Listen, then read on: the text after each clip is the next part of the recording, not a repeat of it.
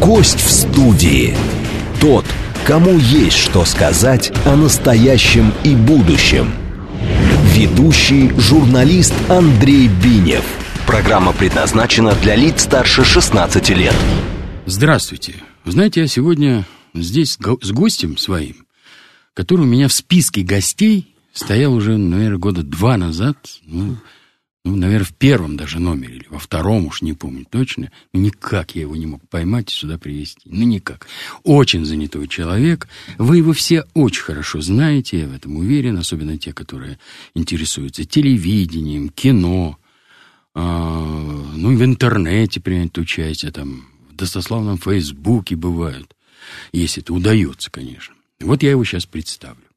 Это мой очень старый товарищ, мой приятель, мой коллега, с которым мы работали на нескольких, в нескольких телевизионных компаниях, Михаил Борисович Дегтярь. Добрый день. Миша, мы на «ты», мы не да. будем никого обманывать, да, потому что мы, в общем-то, старые друзья. Ну да, будет странно выглядеть. Да, но очень молоды мы оба еще, правда? Ну, ты, во всяком случае, выглядишь великолепно. Да. Да, если кто-то хочет, может заглянуть, посмотреть в интернете на твое лицо. Оно совсем не изменилось. Абсолютно. Вот, я зачитаю тебе справочку очень подробную, а ты мне скажешь, что тут правда, а что не очень. О нем написано, что он советский и российский телерепортер.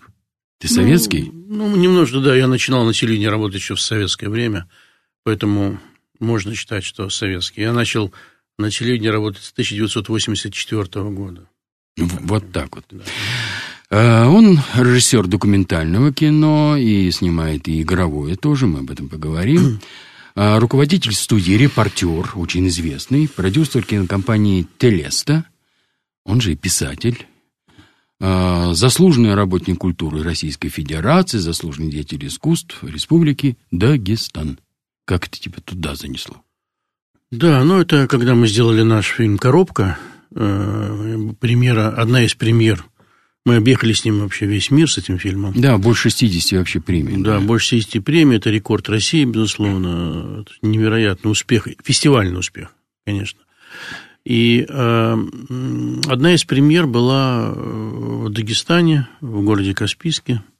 И на, на показе присутствовал э, глава Республики Дагестан э, Абдулатипов. И вот после этого фильма он, после просмотра этого фильма, он решил нас наградить всякими премиями и так далее. Вот э, актеры получили заслуженных артистов Дагестана, а режиссеры, два продюсера стали заслуженными деятелями искусства.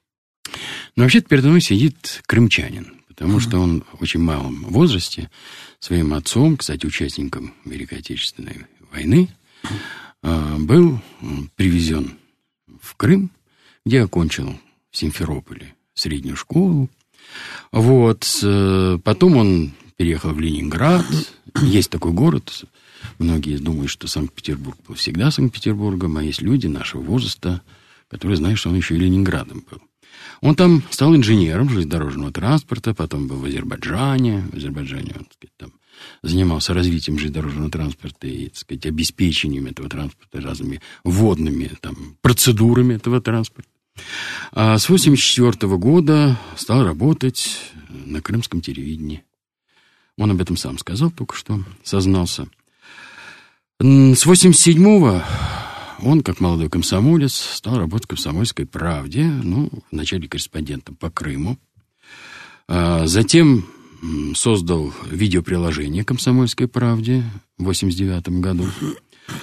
И его сюжеты становились участниками, победителями очень многих международных телефестивалей. Вот такой вот у меня собеседник. Учился на сценарном факультете в Союзном государственном институте кинематографии, который мы все знаем просто как в ГИК. А, создал телевизионную студию репортера, который я уже сказал, и работал на телеканале РТР, где мы с ними познакомились и начали работать тогда вместе. Автор, продюсер, руководитель, э, ведущий программы «Репортер», «Вести в 11», «Вести Про», «Судьба», «Федерация». А я вот в этой федерации был специальным корреспондентом. Э, в 1991 году в студии «Репортер» создано около 500 документальных передач и фильмов, многие из которых стали лауреатами всероссийских и международных кино- и телевизионных фестивалей. А, для создания этих фильмов Михаил Дегтярь, который вот сейчас у меня здесь в студии, побывал более чем в 80 странах мира. Что с ним только не происходило. Его чуть не крокодилы ели вообще. Такой вот он. Студия всегда работала в жанре специального репортажа об интересных людях и явлениях, без политики и криминала. Вот это очень ценно, кстати, сказать, потому что очень много политики и криминала, иногда они похожи друг на друга очень сильно. Он член Союза кинематографистов страны нашей, член э, Союза писателей тоже нашей же страны. Э, вел в течение двух лет рубрику «Большой репортаж» в программе «Вести». Заместитель руководителя был спецпроекта ГТК «Вести». А потом перешел на ТВЦ, и мы вместе с ним там тоже работали на ТВЦ. Да. Вот, с Попцовым мы там работали, да, Попцов возглавлял э, Вести, э, этот ТВЦ, и, в общем, с ним было очень много интересных историй, может быть, какой-нибудь, Миш, вспомнишь, Попцовскую историю. Они всегда Можно. яркие очень. Я могу перечислять выборочную фильмографию. Там одни названия чего стоят вообще. Там «Страна тишины», «Расстрел», э, Алексей Мирейсев, «Иерусалим», Клавдия Шуженко, Валерий Чкалов, Алеша, «Танцы с русскими» и так далее, и так далее, и так далее. Но я бы остановился на двух его игровых фильмах, в которых он выступил в качестве продюсера. Ну, а продюсер сейчас это, в общем-то, организатор всех съемок и, в принципе, человек, от которого зависит, будет это кино или не будет, и каким оно станет. Это игровой фильм «Коробка». Я его смотрел. Спасибо mm-hmm. за него. Вот, игровой фильм «На острие», который я тоже посмотрел, и тоже мне очень понравился. А, в общем, и вот документальный фильм «Меры Маргариты», он тоже был продюсером. А, книжку мне очень нравится его. Называется она «Хрен должен быть крепким». Я не знаю, о чем вы подумали, но речь идет э, всего лишь о продуктах питания, в которых делаются очень вкусные блюда. А хрен в них участвует. Но он должен быть крепким, правильно? Безусловно. Весь он в медалях и в орденах, и всех перечислять не буду. Он номинировался и выиграл, и стал лауреатом ТЭФИ четыре раза. Вот такого не было у нас еще, чтобы четыре раза взять призы ТЭФ, у него, представляете, у него 60 с чем-то э, статуэток за фильм э, «Коробка» и 4 за ТЭФ, и еще там много разных литературных премий, международных прессы, там «Золотое перо» и прочее, прочее. В общем, он был вынужден снять в центре Москвы крупную квартиру и там купить мебель и разместить все свои статуэтки. Это правда или сплетня? Сплетня. Ну, похоже. Ну, похоже. Да. В твоей квартире никак не умещается. Мы еще и с ним соседи были. Рядышком жили да. полжизни. Вот. Ну, сегодня мы будем с вами слушать наш с ним разговор. Приготовьтесь, это интересно. Вот у него есть выдуманный герой. Я не знаю, выдуманный он или нет, я оставил себе вопросы. Зовут его очень сложно. Этого героя, он повар, шеф-повар, от которого зависела политика мира вообще часто, если прислушиваться к тому, что рассказывает его ученик Дегтярь. Звали этого человека Барух Канцеленбоген. Я не ошибся? Ну, примерно. А, а в действительности? Вот, вот книга «Хрен должен быть крепким», вот это вот ему посвящена вот их э, творческому союзу. Рецепты правильного изготовления сотен блюд, сопровождающиеся полуэротическими, при этом почти историческими, чтобы не сказать политическими комментариями, э, в сатиричном, очень тонком, талантливом стиле. Поговорим об этом проекте, которому просто нет равных. Я в этом убежден. То есть нет э, и не ожидается ничего похожего, как было бы невозможно исполнить, например, копию черного квадрата Малевича оригинал который настолько точен и предельно аскетичен, что любая копия будет, по крайней мере, неуместна. И даже жалко. Вот поэтому невозможно повторить его книгу тоже. Вот хрен должен быть крепким. Расскажи мне, пожалуйста, как у тебя возникло... Вот мы будем говорить о твоей вообще творческой деятельности. Вот как возникла вот эта идея э, вот этих вот рецептов? Ведь ты, ты, ведь ты не учился, не, не ты не повар, чего? Ты инженер ну, и, и телевизионщик, и киношник. Ну, я занимался всю жизнь кухней, и мне очень нравилось всегда готовить. Вот. И я вот придумал эту книгу. конечно, я понимал, что такой книги не было, поэтому был уверен, что она ну, найдется издательство, которое в итоге ее напечатает. В итоге вышла эта книга в издательстве АСТ вот, два года назад. Вот. С тех пор я дописал эту книгу еще. Там было больше где-то 110 рассказов. Сейчас, наверное, 160 уже, 170.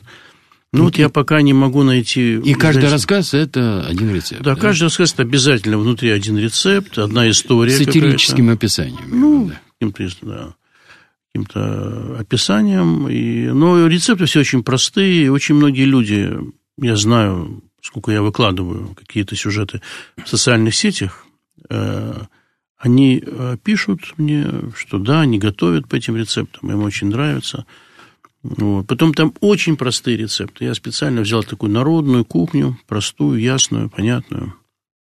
Вот. Потому что люди, оказывается, очень многого не умеют делать. Мне это удивило. Не могут делать горчицу, например, сами. Или хрен тот же самый не могут сделать. Или майонез, который... Ну, у них хрен вялый получается. Он должен быть крепким. Он должен быть крепким. Хрен должен быть крепким и у писателя, и у режиссера, и у любого творческого человека. Да, Но это уже, это уже э, тем другой программы. Да, это другая. Да, мы не будем этого касаться. Вот. Но, э, тем не менее, вот э, такой неожиданный герой родился. Я очень хотел ее перевести на какие-то языки, но люди смотрят, не знают, как это переводить, как найти этому адекватное воплощение на другом языке, допустим. И, в общем, пока ну, мне это не удается. Ну, ну, попробуй переведи на английский или на немецкий. Хрен должен быть да. крепким. Ну, Тут это? уйдут все смыслы, останется ну, непонятно да, что. что. Конечно, да. и так много. И привлекут да. же. Меня вообще удивляет, как вот переводчики, э, синхронисты переводят э, людей, которые, там, допустим, на встречах руководителей держав, если вдруг руководитель скажет какую-нибудь э, непонятную, там, не знаю, какую-то шутку. Ну, например, как Хрущев сказал, мы вам покажем Кузькину мать, да, как... а перевели, да, мы вам мы вас познакомим с матерью Кузьмы. Кузьмы, да. Да никто не понял, что за Кузьма, почему да, мать, да. почему надо Хотя познакомить. наверняка есть очень талантливые, я знаю, переводчики, которые mm. мгновенно находят аналоги в, в, в этом языке, который, видно, хоть как-то примерно похоже на вот эту пословицу «я вам покажу, покажу Кузькину мать», наверняка. Но это уже зависит, конечно, от таланта э, переводчика. Вот, это действительно так. Ну, э, да, ну, это моя вторая книга. Первая была книга «Репортер», где я да, написал. я не упомянул, но это да. так и есть, да, я знаю. Да, я эту книгу, я вообще написал о телевидении, о том, что мне удалось увидеть, с кем мне удалось познакомиться, потому что я был знаком ну, со всеми, конечно, звездами телевидения и работал с ними, потому что я много лет на телевидении, конечно, работал, и поэтому, ну, то есть у меня были там замечательные отношения там, с Ворошиловым, например, а, Синкевичем, ну, это такие звезды телевизионные, которые вошли уже в легенды, думаю, невероятные совершенно фигуры были. Вот. И э, я очень там, с Капицей, например, ну, можно перечислять практически все телевизионные звезды, с которых, там, Кириллов тот же самый. С Кириллом вообще была невероятная у меня история. Когда создалась Академия э, российского телевидения, я через несколько лет, поскольку я, у меня уже два ТЭФИ было, там было принято решение всех дважды лауреатов ТЭФИ принять. Там серьезно, на самом деле, все это было, и было очень бурные обсуждения и так далее. Короче говоря, через какое-то время нас попросили написать несколько человек, э, каждого, кого он считает достойным быть членом Академии. Ну, так, тогда это была серьезная организация еще, я э, сейчас не очень уже, а тогда это было очень серьезно. И я написал Кириллова, потому что, ну, это удивительно, что Кириллов, народный артист СССР, великий диктор, и он не был членом Академии. Обаятельнейший человек, абсолютно. Ну, да, нет, ну, это само собой... Но образованный. Образованный, нет, ну, он просто для телевидения Красивый, сделал да. столько, ну, он просто... Да. И у нас было общее собрание Академии, а, как раз день рождения Кириллова. И я воспользовался этим, ну, так что совпало. И вышел на трибуну и говорю, сегодня 70 лет Кириллову, давайте вот сейчас общим собранием примем его в Академию российского телевидения. И начался дикий скандал. На меня начали кричать, ты в лес, у нас тут своя повестка там и так далее. В общем, короче, не дали, э, не рассматривали этот вопрос даже. Но потом постепенно я опять написал э, в руководство Академии, что это абсурд вообще. И его приняли. И Кириллов об этом узнал. И как-то на какой-то встрече он ко мне подошел своим этим гениальным голосом, который вообще невозможно забыть. Сказал, Михаил, я, я вас благодарю, я, я знаю о том, что вы сделали. Но мне было крайне неудобно, но в то же время приятно, конечно. Да, в общем, есть что вспомнить. Вот здесь у меня иногда бывало, и быв... вот недавно была э, Диана Берлин, которая тоже вспоминает. Кстати, почти те же имена, потому что э, те, кто давно работает на телевидении, на радио, они, мы все крутимся, как бы сказать, в одном круге находимся. И вот мы тут перед программой вспоминали с Мишей о седьмом рукопожатии. Какой там седьмое? Второе, третье. Вот. Мы все, оказывается, родственники. Не, только, не всегда кровные, но то, что мы родня, это точно. Все. Безусловно. Вот. Так вот, начали говорить о телевидении. Вот теперь давай за него и возьмемся. Пусть ему мало не покажется. Я только скажу, что впервые термин был использован на французском языке. Аж в 1900 году. Это мало кто помнит, знает. В всяком случае, живых оттуда с того периода, по-моему, не осталось никого. А, и упомянул его, употребил его на французском языке, между прочим, русский ученый Константин Перский. Это произошло во время шестого международного электро- электротехнического конгресса, ну, который проходил в рамках Всемирной выставки в Париже. Известно там. Вот. В английском языке слово прозвучало только еще в 1907 году. И надо сказать, что телевидение появилось задолго до Второй мировой войны, оно где-то вот в 20-х годах, уже даже вот во время, в конце Первой мировой войны появились первые опыты, потом в, не, задолго до начала Второй мировой войны, и, кстати сказать, та же самая нацистская Германия э, была первой страной, в которой в 1936 году с Олимпиады, по-моему, 1936 год, если мне память не изменяет, были прямые репортажи телевизионные. Ну, во время войны там все это погибло, все это было разбомблено. В нашей стране телевидение появилось тоже очень давно. Еще в период, ну, императорской России. Но оно не развивалось, так же, как не развивалось в мире, вот так вот, как постоянно существующий контент. И по-настоящему, сказать, такие вот регулярные программы начались, ну, наверное, перед войной. Вот, потом они были прерваны, и после войны, в 50-х годах, уже сказать, было регулярное вещание телевизионное. Я почему все это вспомнил? Потому что м- первые телевизоры, первые телевизоры, нередко просто на, у нас. А, вот э, сам экран дополнялся, вот, мини-экран, красивейшим а, радиопанелью. Например, у нас дома был такой, Ленинград назывался. А, в принципе, телевидение выросло из радио, как известно. А, но были аппараты не такие, такие Калининград очень дорогие. Моему деду просто было подарено за что-то, я не помню. Не знаю даже. Но были и поскромнее. Например, КВН. Довольно распространенный был. К ним ко всем еще полагалась огромная линза, заполненная водой. И вечно бьющаяся у нас, во всяком случае. В основном по первым двум, потом уже по четырем каналам, кроме очень строгих и солидных новостей, произносимых стальным, очень вежливыми голосами, безупречно грамотной речью. Были еще программы, которые мы бы сейчас назвали развлекательными. Ну, черно-белые, конечно.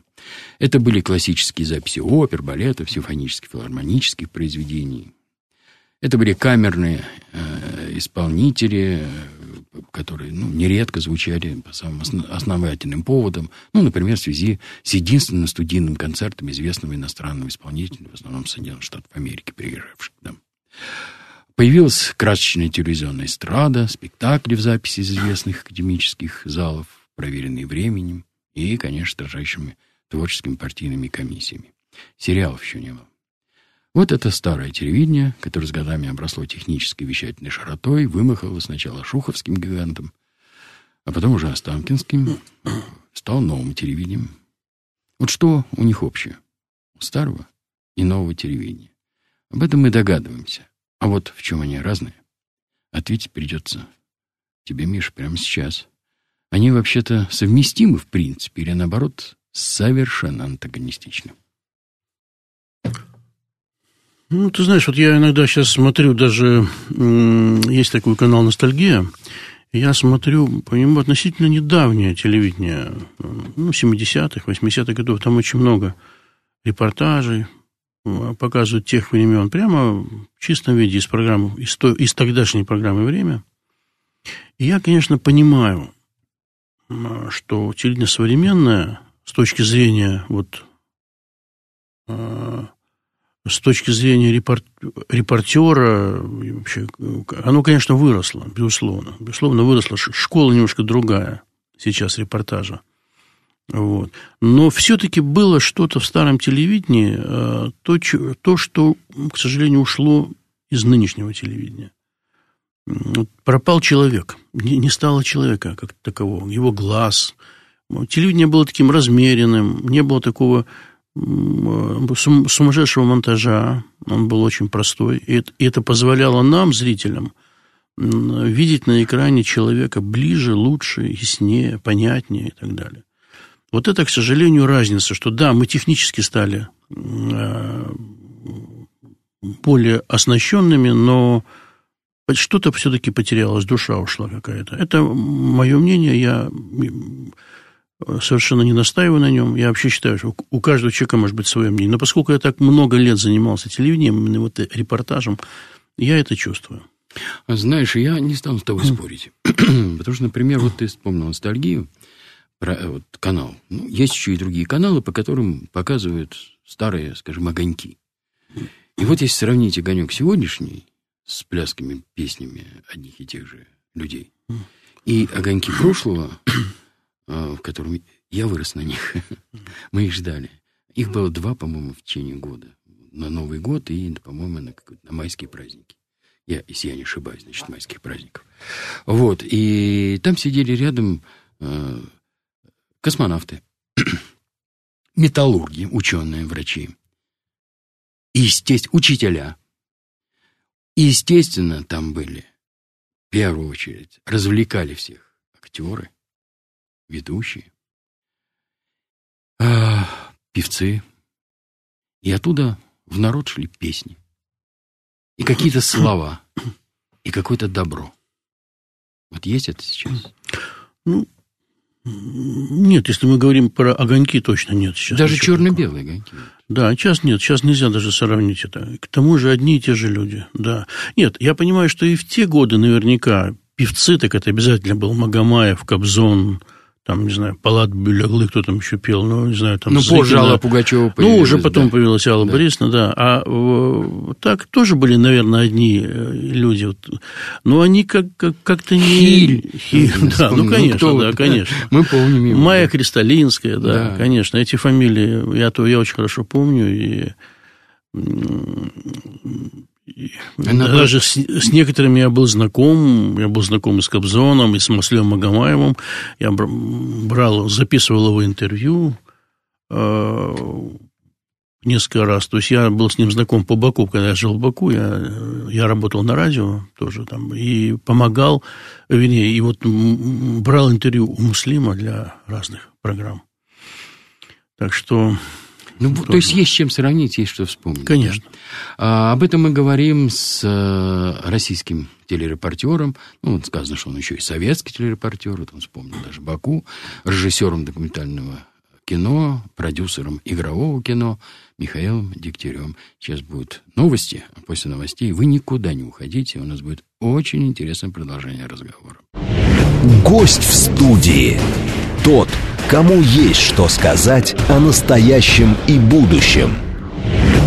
Ведущий журналист Андрей Бинев. Мой собеседник Михаил Дегтярь, Михаил Борисович. Советский, российский, телерепортер, режиссер документального кино, продюсер игрового кино, руководитель студии «Репортер» и прочее, прочее, прочее. Я его представлял в первой части разговора. Мы начали говорить о том, чем отличается телевидение прошлого от телевидения настоящего – и я предлагаю, э, Миша, я думаю, что ты не все сказал в самом начале. Потому что у меня сейчас будут некоторые наводящие вопросы.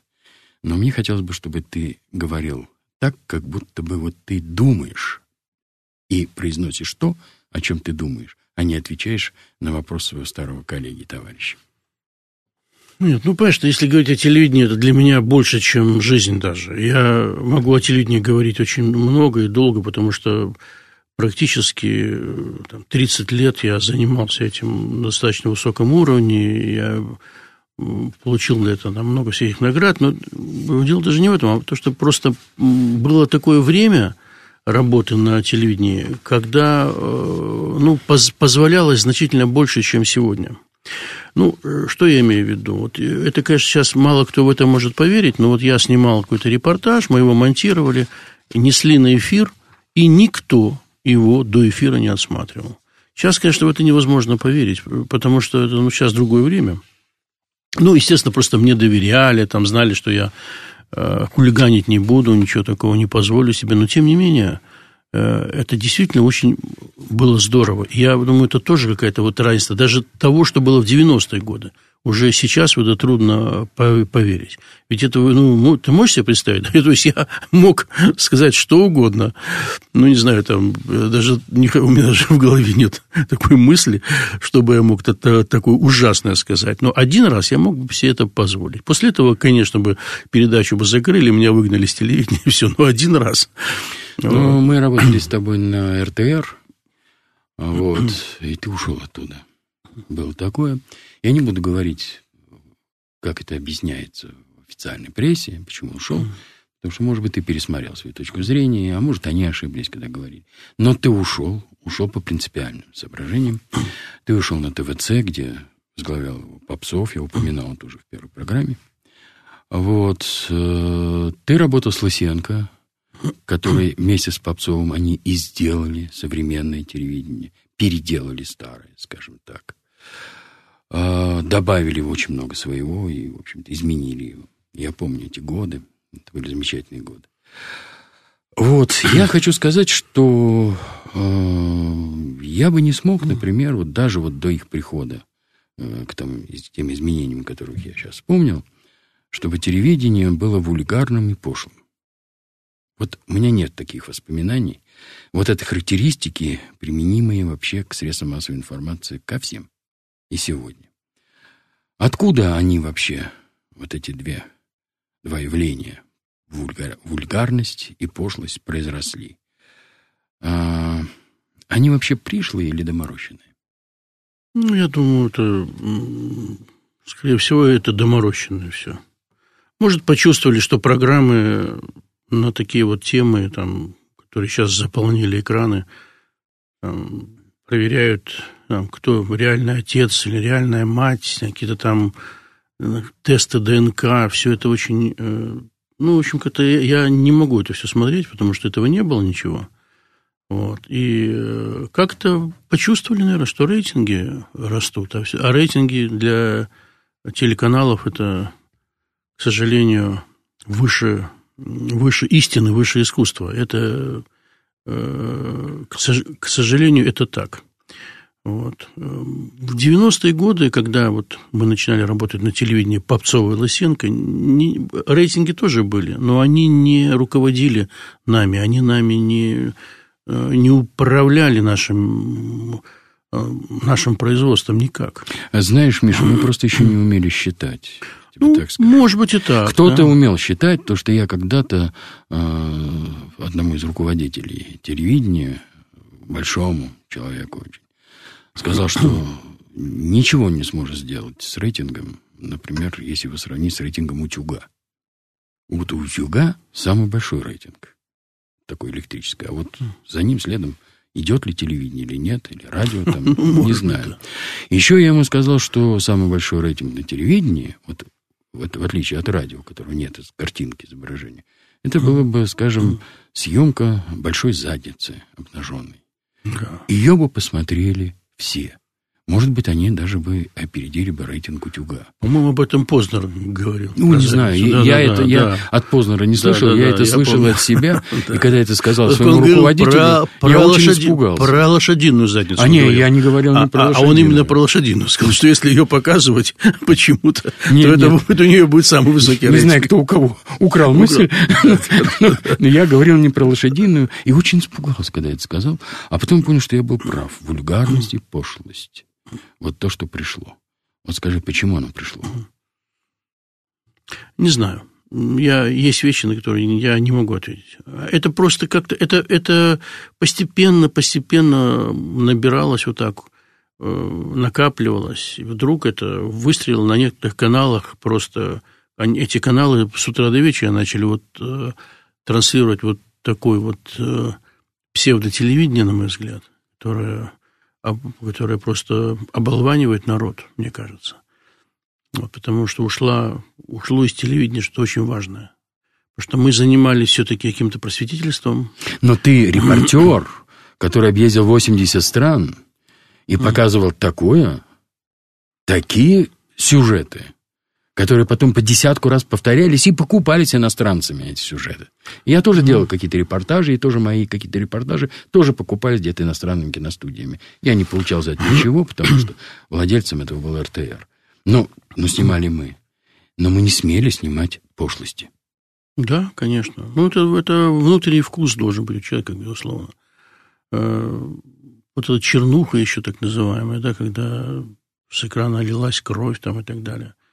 Я не скажу, что мы этого не делали. Вот в 80-е годы мы тоже снимали. Понимаете, понимаешь, нам хотелось э, как-то было вот это советское телевидение, так называемое, которое при всем том, оно все-таки довольно скучноватое было. Вот вспомни программу «Время» включаешь, там какие-то экскава... какие экскаваторы, значит, на экране, какие-то газ... ну, газонокосилки. Да. Ну, через экран едет трактор, да, да комбайн. Да. Обязательно в центре поля стоит председатель колхоза, э, теребит, коровника, теребит, доярка, теребит да, в руке э, колос, нюхает его, говорит, да, хлеб будет хороший в этом году. Ну, что-то вот такое. Конечно, хотелось телевидения более динамичного. И вот мы, конечно, придумывали тогда сюжеты, которые многие из них и сейчас никто повторить не сможет. Потому что такое было время, когда это можно было снять. Вот. За некоторые сюжеты не то, что мне стыдно, потому что мы хотели там действительно немножко ну, проявить себя показать себя. Ну, собственно, нам это и удалось, потому что когда в 91 году появилось российское телевидение, Лысенко сразу меня пригласил на канал, потому что он видел, что мы делаем, и понимал, что ему, его каналу нужна вот такое живое, живое, либо такое репортерство живое. Вот. Но с, э, когда эти два человека руководили, у нас э, в мыслях не было... Лысенко и Попцов. Э, да, Лысенко и Попцов, да. Они все-таки задавали такую планку. Вот. Знаешь, я хочу тебе сказать одну такую вещь, подсказать. Задать тебе сейчас один очень короткий вопрос.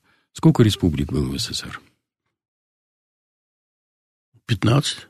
Ну, так видишь, да я тебе хотел даже сказать 16. Ну, да. то есть, хотел сказать Болгарию? Ну, Болгария она никогда не могла стать, это ясно. 15 республик. Это был большой интеллектуальный и культурный оборот, который, если, если посмотреть на математическую формулу, самую простую сегодняшнюю, это вот сегодняшний коэффициент умножить на 15. На 15! Это был огромный культурный оборот. И нельзя было ни бульгарничать, ни пошличать, потому что там, где Восток, или там, где Запад, и там, где вот наш, вот, не знаю, там, Украина, Беларусь, это могло быть воспринято как личное оскорбление. Ну да, у каждого были, у каждой республики были свои законы. Посмотрели это общее федеральное конечно. телевидение, да? Это, да, и вообще, конечно, это невероятно. Я, я понимал прекрасно, когда я перед камерой что-то говорил, я понимал, что меня э, сейчас увидят там 5-10 миллионов человек. Это вообще ну, невозможно сейчас представить, что это такое. Да, это... Ощущение вот этого... Я понимаю, что лучше об этом не думать. Это то же самое, да. как велосипедист не должен думать о том, почему он не падает с двухколесного.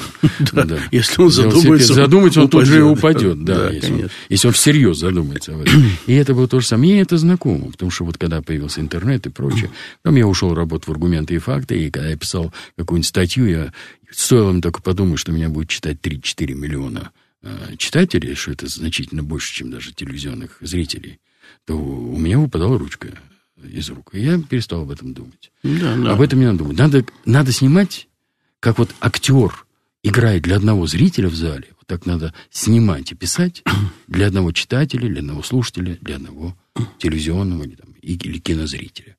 Как ты полагаешь? Ну, конечно, мы, э, есть много мнений по этому поводу было, как, для кого ты делаешь это. Ну, для своей мамы, может быть, для своего близкого друга, для своей девушки, не знаю. Думать, что делаешь для 10 миллионов, невозможно. Какой-то намек, который поймет только он да. или она. Ну, да? это уже такой все-таки какой-то элемент капустника был, если бы я начинал бы так делать. Но иногда было и ну, так. Да. Иногда было и так. это да, всегда да, капустник. Конечно, конечно. Либо серьезный очень, Просто либо не очень. Очень важно было всегда в репортажах придумывать, вот мы, что, собственно, что нам иногда удавалось, придумывать э, такие ходы. Ведь, в принципе, репортаж, пусть даже он минутный или шестиминутный, неважно, это, по сути, произведение искусства, которое строится по законам искусства. Там должна быть э, должна, должна быть сначала завязка, потом развитие действия, потом кульминация и финал. Ну, это, собственно, любое произведение искусства строится по этим законам. Вот. И если люди этого не понимали, работающие на телевидении, у них никогда ничего не получалось. Не обязательно вот прямо нужно было думать об этом, о завязке, развязке и так далее. Но это человек, который занимается этим уже много лет, он это чувствует сам. Как и, построить ему репортаж, чтобы он был не скучным. И, и не очень любить себя в стендапе. бесконечным, да, там, бежать и говорить что-то. Бежать, бежать, вот сейчас вот такое дело. Да, да, бегут, эти, бегут, бегут, эти и что-то все, говорят. Эти все бегающие стендапы, да. Мы, в принципе, стендапы эти, вот это, ну, стендап, я скажу для наших слушателей, это когда корреспондент появляется в кадре. Сейчас просто стендап имеет другое значение. Стендапы эти всякие юмористы, которые там что-то рассказывают. Ну, Нет, первое а... понятие было такое, да. Да, это когда репортер появляется в кадре и что-то говорит. С так вот, стендап, да. да, с микрофоном. Стендап – это тоже целый искусство. На некоторые стендапы мы тратили по полдня, чтобы снять один стендап. Потому что придумывали невероятные вещи. А сейчас человек почему-то бежит все время. Или куда-то идет, непонятно куда идет, просто идет. Или стоит просто тупо около стены, и что-то записывает. Все-таки я все время придумал такую фразу, что если вы снимаете репортаж о смертной казни, то за вашей головой, за, ваш, за вашей спиной как минимум должны кому-то отрубать голову. Как минимум. Ну, то есть, это, конечно, очень яркая картинка, но, тем не менее, ты должен э, понимать, что, о чем ты делаешь э, репортаж и почему стендап такой или иной. Знаешь, вот. то, что ты сказал, это очень верно. Вот э, за мою практику, вот, работы на телевидении, достаточно большую, я помню два таких репортажа. Один из них сделал Роман Бабаян, когда за его спиной убивалась толпа, убивала друг друга, он стоял с микрофоном, они толкали его в спину, а он рассказывал то о том, что происходит за его спиной. Это просто прогремело по всему миру. А второй это был Пескунов, Женя из Америки, давал наш собственный корреспондент, когда он рассказывал о том, что сейчас будет происходить в космосе, когда туда вылетело. Полетела там очередная, так сказать, очень важный пуск был а, из мыса Канаверу. И за ним поднималась, освещая все, что он говорит, огромная ракета. Вот это то, о чем ты рассказывал. Нет, ну, понятно, да. Нет, таких очень много было стендапов, вот такого примерно, такого, а, а, когда ты понимал, что находишься внутри событий, нужно было это как-то показать. А если ты не был внутри события, то надо было придумать это событие. Или придумать, как это сделать так, чтобы человек понял, о чем идет речь, например. А, мы, э, ну, я могу много таких своих стендапов вспомнить. Допустим, был у меня репортаж о ателье, генеральском ателье, где, где шили еще со времен Сталина. И до сих пор, я думаю, шьют высшим военным чинам. Знаешь, я его помню. Да, помнишь? Да, да. Ну, говори, говори. Да, там шили э, мундиры. Ну, не ниже, чем генерал-майор. Да. По-моему, если я ошибаюсь. Ну, может, полковником шили, я не знаю. Ну, там специально... Там, там специально... Там все, что можно было шить только для них. Только там, для них, да. да. Там была самая лучшая Весь материал, ткань, все, материалы, да, эти да, вот да. погоны. Да, там же делали обувь для генералов. Вот там мы нашли человека, обувщика, который Сталину шил сапоги. Можете себе представить? Он еще это... Ну, мы это снимали там в 90-е годы. Он был жив еще, пожилой такой. И он рассказывал нам, как Сталина... Как Сталин пришел, он должен был мерку снять с ноги. И Сталин что-то за... не мог понять. Тот говорит, сядьте немедленно. Он говорил Сталину, я должен вам сделать мерку. Это было очень забавно. Это было тоже в нашем репортаже, это вот это интервью с этим человеком. И так Сталин вот, подчинился. И Сталин подчинился, да, конечно. А то был бы без сапог вообще. Да, да он понимал, Нет. что в данном случае можно, что надо подчини, подчиниться. И вот э, представьте себе, как э, мы придумали такой э, стендап, что я стою в белой рубахе, и говорю о том, что вот, а там был какой-то юбилей этого ателье, 60 лет ему, что ли, исполнялось, 70. И говорю, что вот это ателье, где шли да, это вся, вот эти одежды, всякие мундиры, исполнилось 60 лет, там что-то такое. И за время, во время этого э, моего разговора у меня появлялся галстук, потом китель, и в конце у меня появилась фуражка. Китель был генерал-лейтенантом. Вот. Это было очень сложно, потому что сейчас есть такие программы, морфинг называется, когда мы можем белого человека превратить в черного, там, ну да, изменить, девушку, изменить абсолютно все. Девушку, мужчину, что все угодно, изменить, да. да. А тогда этого не было ничего. И мы снимали, просто был монитор, режиссер такой, Сержа Чевела, был замечательный режиссер, он обрисовал меня на этом, э, на этом мониторе шариковой ручкой какой-то, и я не мог выпадать из этого вот абриса. И по много-много раз я проговаривал этот, этот, этот текст Сначала и белой рубашке, раз, да, потом и в галстуке, да, и потом каждый они... Раз одеваясь по-новому. Каждый да. раз одеваясь по-новому. И потом они микшерами, микшерами это сделали, э, когда, знаете, картинка растворяется в картинке, ну, это такой телевизионный прием, микшер. И вот микшерами они сделали так, как будто бы я с тобой говорю, а у меня вдруг на мне появляется какая-то одежда. Это такой был э, хулиганский немножко стендап, но в том числе, ну, очень тяжелый. Мы его полдня, по-моему, записывали. Там была очень забавная история, потому что начальником этого ателье был полковник. Это военная организация. Я к нему пришел, говорю, что дайте мне для съемок мундир генерал... Э, нет, дайте мне маршала вообще. Я сначала маршала попросил. Да. Он говорит, не, ну какой ты маршал? Зная тебя, я знаю, ну. что ты... Хорошо, что ты не генералиссим. Он говорит, ну какой ты маршал? Ну, возьми подполковника какой-нибудь там. Я говорю, не, ну какого? В общем, мы с ним начали торговаться. И сторговались на генерал-лейтенанте. Вот. Он средненький такой. Средненький, да. Вот. Не по-твоему, не по-моему, ну, да? Я ему отомстил. Я ему отомстил. Когда мы закончили съемку, а я был в, в, в мундире генерал-лейтенанта. Вообще, я резко зашел к нему в кабинет, и он встал. То есть он был настоящий вояка, и он, он, он, он, он, не мог, он, он не мог перед, перед, перед, перед генерал-лейтенантом. Перед мундиром, да. Вот. Потом он да, понял, что это такая шутка с моей стороны. Ну, в общем, вот такие вот были вещи. И таких... Эм, это у меня была еженедельная передача, которая много-много лет. И каждый раз надо было что-то придумывать. Это, конечно, очень интересно, захватывающе. И ну как, я вспоминаю, конечно, об, этих, об этом времени большим удовольствием. А скажи, а как ты в кино попал? Вот я хочу, чтобы ты э, вспомнил вот очень хороший фильм. Мне он очень понравился. Ну, я, наверное, смотрел его раза два. Ну, не менее двух раз. Это «Коробка» называется. Вот, и там, э, там история, в общем-то, очень простой семьи, простого человека, мальчика, простого, простых детей вообще, подростков. А, к этому обращались многие режиссеры и продюсеры, к этой теме. И не у всех это получалось, у тебя это получилось. а, так вот, как тебе пришло в голову вот именно вот эта тема? Во-первых, очень кратко расскажи сам сюжет, чтобы было ну, понятно. А потом скажи, каким образом ну, ты все-таки пришел к этому? А, ну, во-первых, эта идея пришла в голову не мне. К нам в студию пришел молодой парень, бывший спортсмен, мастер спорта международного класса по легкой атлетике, а, Эдуард Бардуков. Пришел с этим сценарием. Он был немножко, он был более жесткий. А, а смысл сценария был вот в чем, что в Москве в московском районе сегодня, в наши дни. Причем не в центральном районе. Да, это было, это было. Северное Чертаново. Да, в, районе, в районе да. Северное Чертаново. Специально выбрали этот район, потому что Северное Чертаново очень красивый район, неожиданный такой. Его строили к Олимпиаде.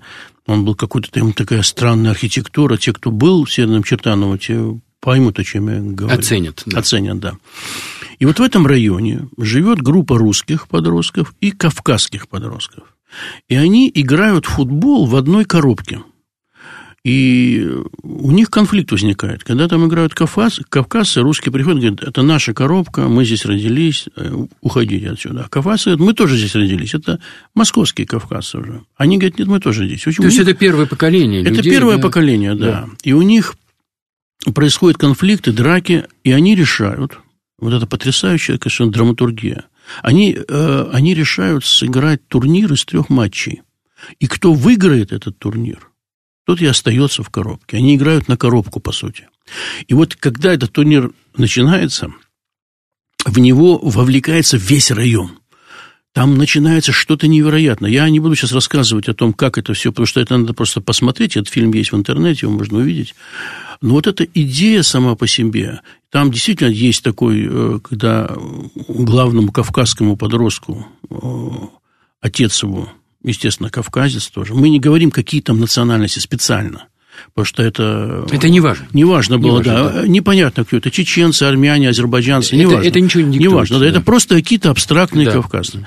И ему отец говорит, зря ты затеял всю эту историю с этим турниром, мы здесь гости с тобой, мы с тобой в гостях здесь. А сын ему отвечает, это ты в гостях, а я здесь родился. Даже была идея назвать фильм «Я здесь родился». К сожалению, мне не удалось убедить. И мы много об этом говорили. В итоге фильм получил такое название. Так назывался сценарий «Коробка». Ну, и в итоге мы его оставили как «Коробку». Так вот, пришел этот парень Эдуард Бардуков с этим сценарием. Он был очень жесткий. Там с убийством было. Потом мы убрали это убийство. Вот, и, э, в общем, мы... Но он по реальным событиям написан он, был? Нет, конечно.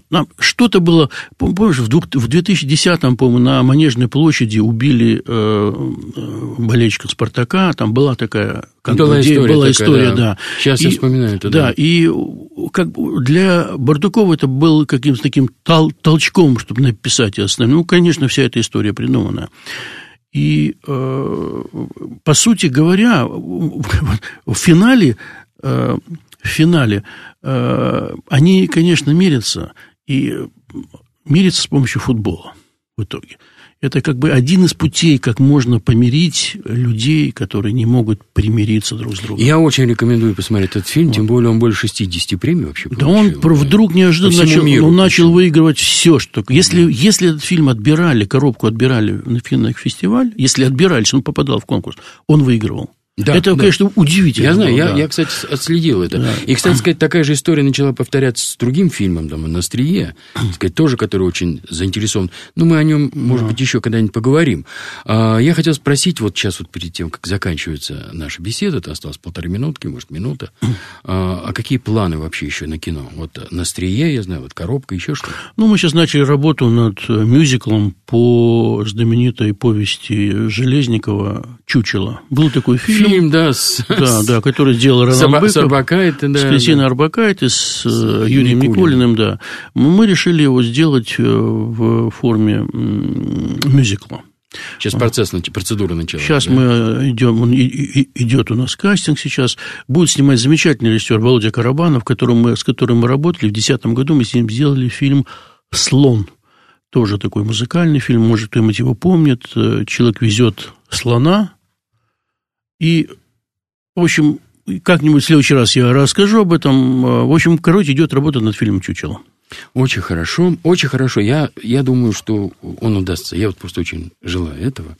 Это я сказал своему собеседнику, старому своему товарищу и коллеге Михаилу Дегтярю, советскому и российскому телерепортеру, как его представляет интернет, режиссер документального и художественного кино. Он является там продюсером, руководитель студии «Репортер».